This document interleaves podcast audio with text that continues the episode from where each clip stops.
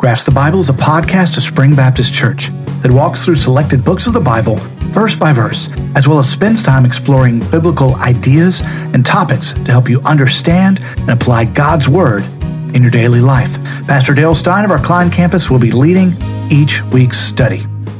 This is our 88th episode, and this is our third in our series for Advent. Pastor Dale, it is good to see you today. Thank you. Good to be here. And it's good for all of everyone to be listening to us. They can't see us, thank mm-hmm. goodness. Mm-hmm. Uh, we're looking a little rough today, but that's okay. Uh, we are in the midst of our Advent. Do you want to maybe give everybody just a little bit of a catch up um, to remind them what we've talked about the last two weeks? Yeah. So, again, Advent is the four weeks leading up to Christmas, and each week has a particular theme. So, uh, back in week one, we looked at the theme of hope. Uh, last time we looked at preparation, getting ready for the season. And today we are going to be looking at the theme of joy. That sounds great. Is there anything we need to be kind of keying in on as we listen to today's study? Yeah, it, it's fascinating in Matthew's account that of all the people who were filled with joy about finding this Jewish king, it wasn't the citizens of Jerusalem. It wasn't the Jewish people. It wasn't the Jewish religious leaders. It wasn't the Jewish king. No, it was pagans who had traveled from an entire other country who were the ones to be most excited and filled with joy about finding this newborn king. I think there's a lot here. You want to jump right into it? Absolutely. Well, welcome to week three of our Advent series. And today we're going to be talking about joy. And we're look, going to be looking into the story of the visit of the wise men in Matthew chapter 2. And specifically today we're focusing on Matthew chapter 2, verses 10 and 11. So let's take a look from the New American Standard Bible and see what those verses say says this When they saw the star, they rejoiced exceedingly with great joy. And after they came into the house, they saw the child with his mother Mary, and they fell down and worshipped him. Then they opened their treasures and presented to him gifts of gold, frankincense, and myrrh. Now, the they in this story are the three wise men from the east. These men are not kings, as the song that we're all familiar with states, but rather they are astrologers or magicians. These Gentile pagans had traveled from Iran, probably, somewhere around 1,200 miles, to bring gifts to honor Jesus, this newborn king of the Jews. They followed a star until they came to the house where Jesus was. Some speculate that the star could have been a meteor or comet, or even a conjunction of two planets, but I believe this was a supernatural event from God Himself to lead these wise men to Jesus. And perhaps it was something like the Shekinah glory uh, of God that appeared in the sky. Now, if you recall from the Old Testament, this glory was what guided the Israelites out of slavery in Egypt as they went to the promised land and went before them as a pillar of fire by night and as a cloud by the day. So after traveling for what was, what was probably at least two months, they arrive in Jerusalem to ask about the location of this newborn baby. And the people don't know, but the religious leaders do. They say the Messiah will be born in Bethlehem, just five miles away. Even though King Herod, the religious leaders, and the Jews in Jerusalem did not make the brief journey to see Jesus, these Persian wise men did. And when they saw the star that led them from Jerusalem to Bethlehem, they were overjoyed because they knew they were close to reaching their final destination. Notice that Mary and Jesus were in a house, not a manger. Jesus was probably a toddler by now, at most two years old. When the wise men found him, they acted in a manner worthy of royal treatment. They bowed down and worshiped this baby king. We don't read of them worshiping the one appointed the king of the Jews, which was Herod. He was the one recognized by the people and the government as king. No, they paid homage to the one that God had revealed as the true king. Matthew goes out of his way to emphasize the depth, or maybe even the height, of the Magi's joy. They not only rejoiced, but did so with a joy that was both great and extreme. The intensity of their joy in the divine guidance, um, in, in seeing this child Messiah, is obvious. They met Jesus and were overjoyed. And this should describe our conversion as well. When we encounter the King, we should have been overwhelmed with indescribable joy. Joy at knowing our sins have been forgiven. Joy at knowing our eternity in heaven is secured. Joy at knowing we are part of God's family and will receive an eternal inheritance. Joy at knowing God's unmerited love is for us. Joy at knowing we were no longer children of wrath. So, how about you? Does this describe how you felt when you first met the King? Is this how you feel now when you come to church to worship Him? Or what about during your times alone with Him during the week? Are they marked by a feeling of overwhelming joy by being in His presence? As part of their worship, these wise men brought gifts worthy of a king.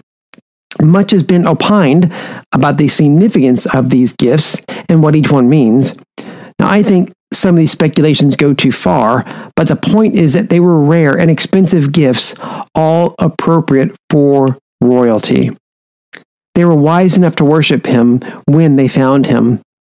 This point is really important because some people seek even though they do not want to find the truth and embrace it. Paul spoke of these people when he warned Timothy of those who were always learning but never able to acknowledge the truth in 2 Timothy 3 7. Some people love unbelief, and they use their accumulated knowledge as justification for it. The wise men, however, they weren't like this. They wanted to know about Jesus, and they were interested in this knowledge for its own sake. They knew when they found him that they would worship him and give him their gifts. So, now what about you? How are you worshiping your King? What gifts are you bringing him? Are you bringing him the very best? Or are you bringing him what's left? See, this is the thing. When we don't put God first, we will give him whatever is left over in our lives. Now, I have a family of, of lots of kids, and some eat leftovers and some won't. Because leftovers, it's that they're left over from the best when the meal was served hot. And I think so many times, many Christians give God their leftovers. Here's my leftover time. Here are my leftover resources. Here's my leftover money. You can have it after I've used these things that you've given me for my own good. So, again, my question to you is what gifts are you bringing your king? Thank you for that. Now, as we do every time we come together, the, the Bible is great and wonderful to study. It's beautiful. There are a lot of great stories in it. Um, I believe they're all true.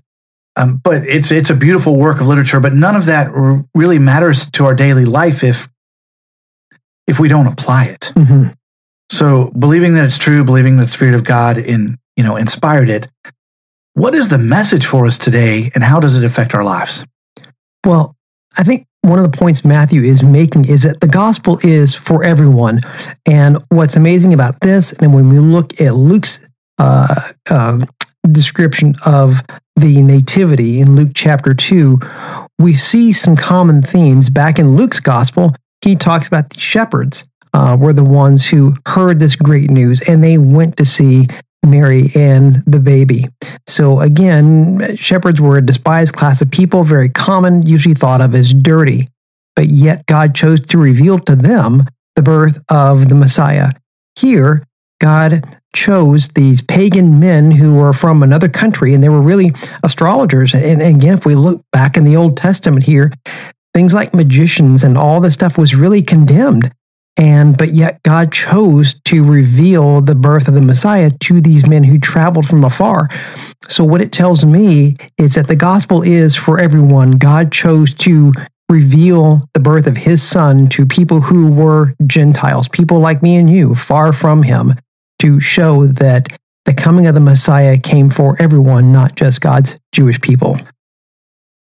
Do you think that sometimes God has to do that to wake us up from our religion and remember that it's a relationship?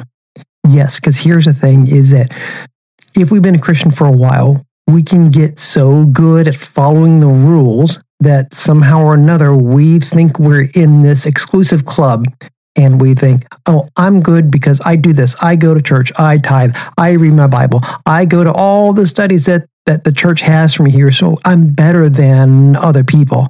And so this account reminds us that no, the gospel is for, for everyone. And it's so much more than rule following, which I think sometimes, if we're not careful, we can easily slip into of, I do these things, therefore I'm good and I'm in the family. And I think what can happen to us is we can forget the joy and the wonder of what it was like when we were saved, when God chose to save us and picked us up out of the mess that we were in. We lose that joy. And instead of finding joy in the relationship, we take satisfaction in following rules. That's pretty intense. Now, I, I also, I sort of wonder, God in knowing us, we look at the Old Testament and we see that there are lots of feasts, mm-hmm. like things where he ordained and said, you need to stop and remember this. You know, and we've talked about this a little bit, but you know, that every year you see all this stuff about Christ, you know, Christmas is pagan, blah, blah, blah, blah, you know, the timing of it. Mm-hmm. But the fact is, we do need on a regular basis to be reminded of these things mm-hmm. that we, um, we get out of, out of the track, you know, off base and I think in God's sovereignty, you know, you and I are in the church business. Mm-hmm. Um, we deal with a lot of people. And one of the things that I notice is December, January, sometimes November, sometimes February, a lot of folks are passing. We do a mm-hmm. lot of funerals here at Spring Baptist. Mm-hmm. And it's amazing that this time of year, it's hard when you lose somebody. However, with God is constantly focusing in on this joy and this salvation, I, I find it utterly curious in his big plan that one of the hardest times of year, right in the middle of that, is a time to remind us that he has a plan. Mm-hmm. And that plan can pull us through and we can still remain joyful in the midst of all the ugliness. Yeah, absolutely. Because we know that this world isn't all there is. This life is not all that there is.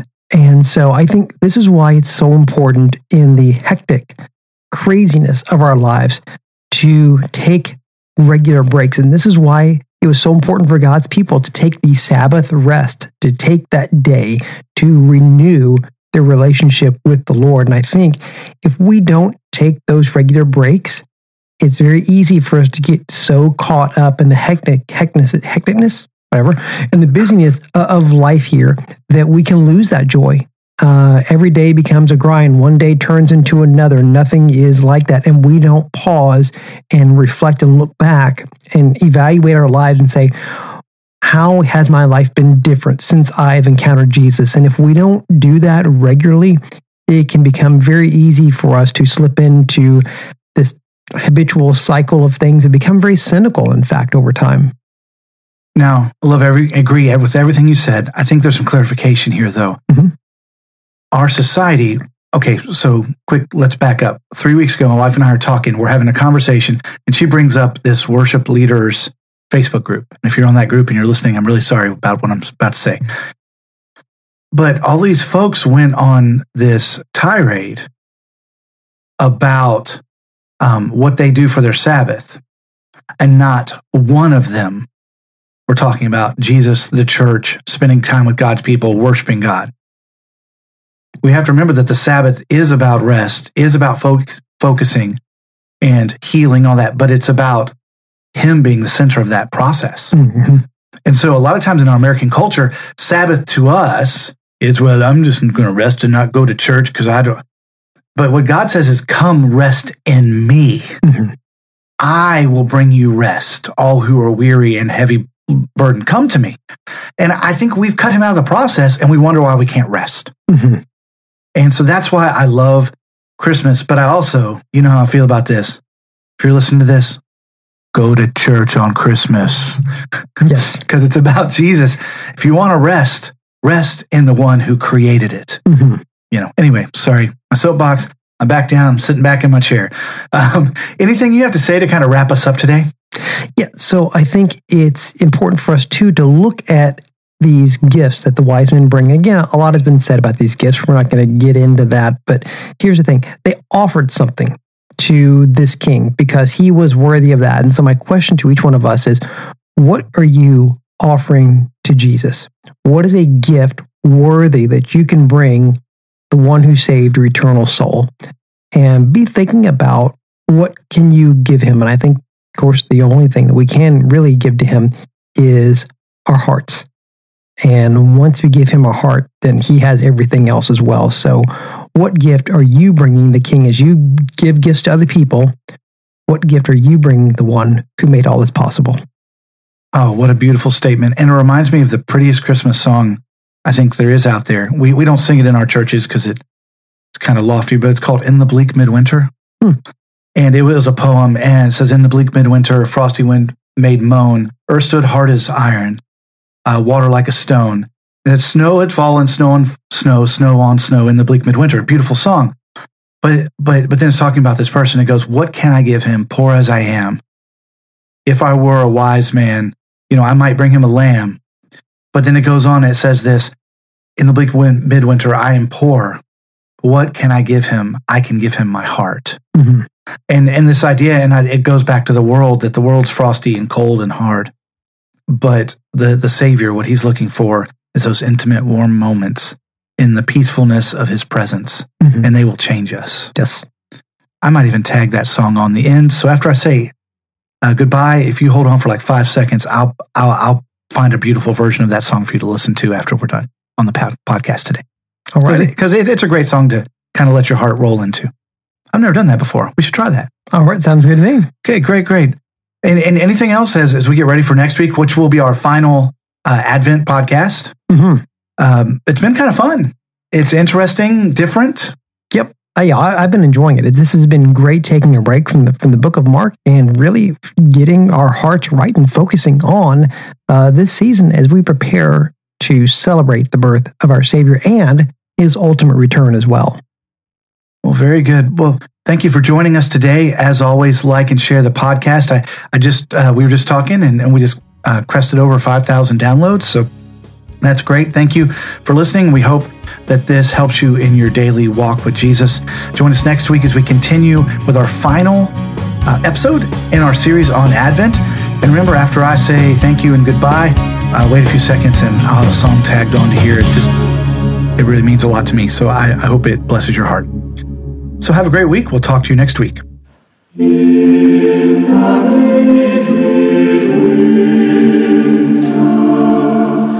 Frosty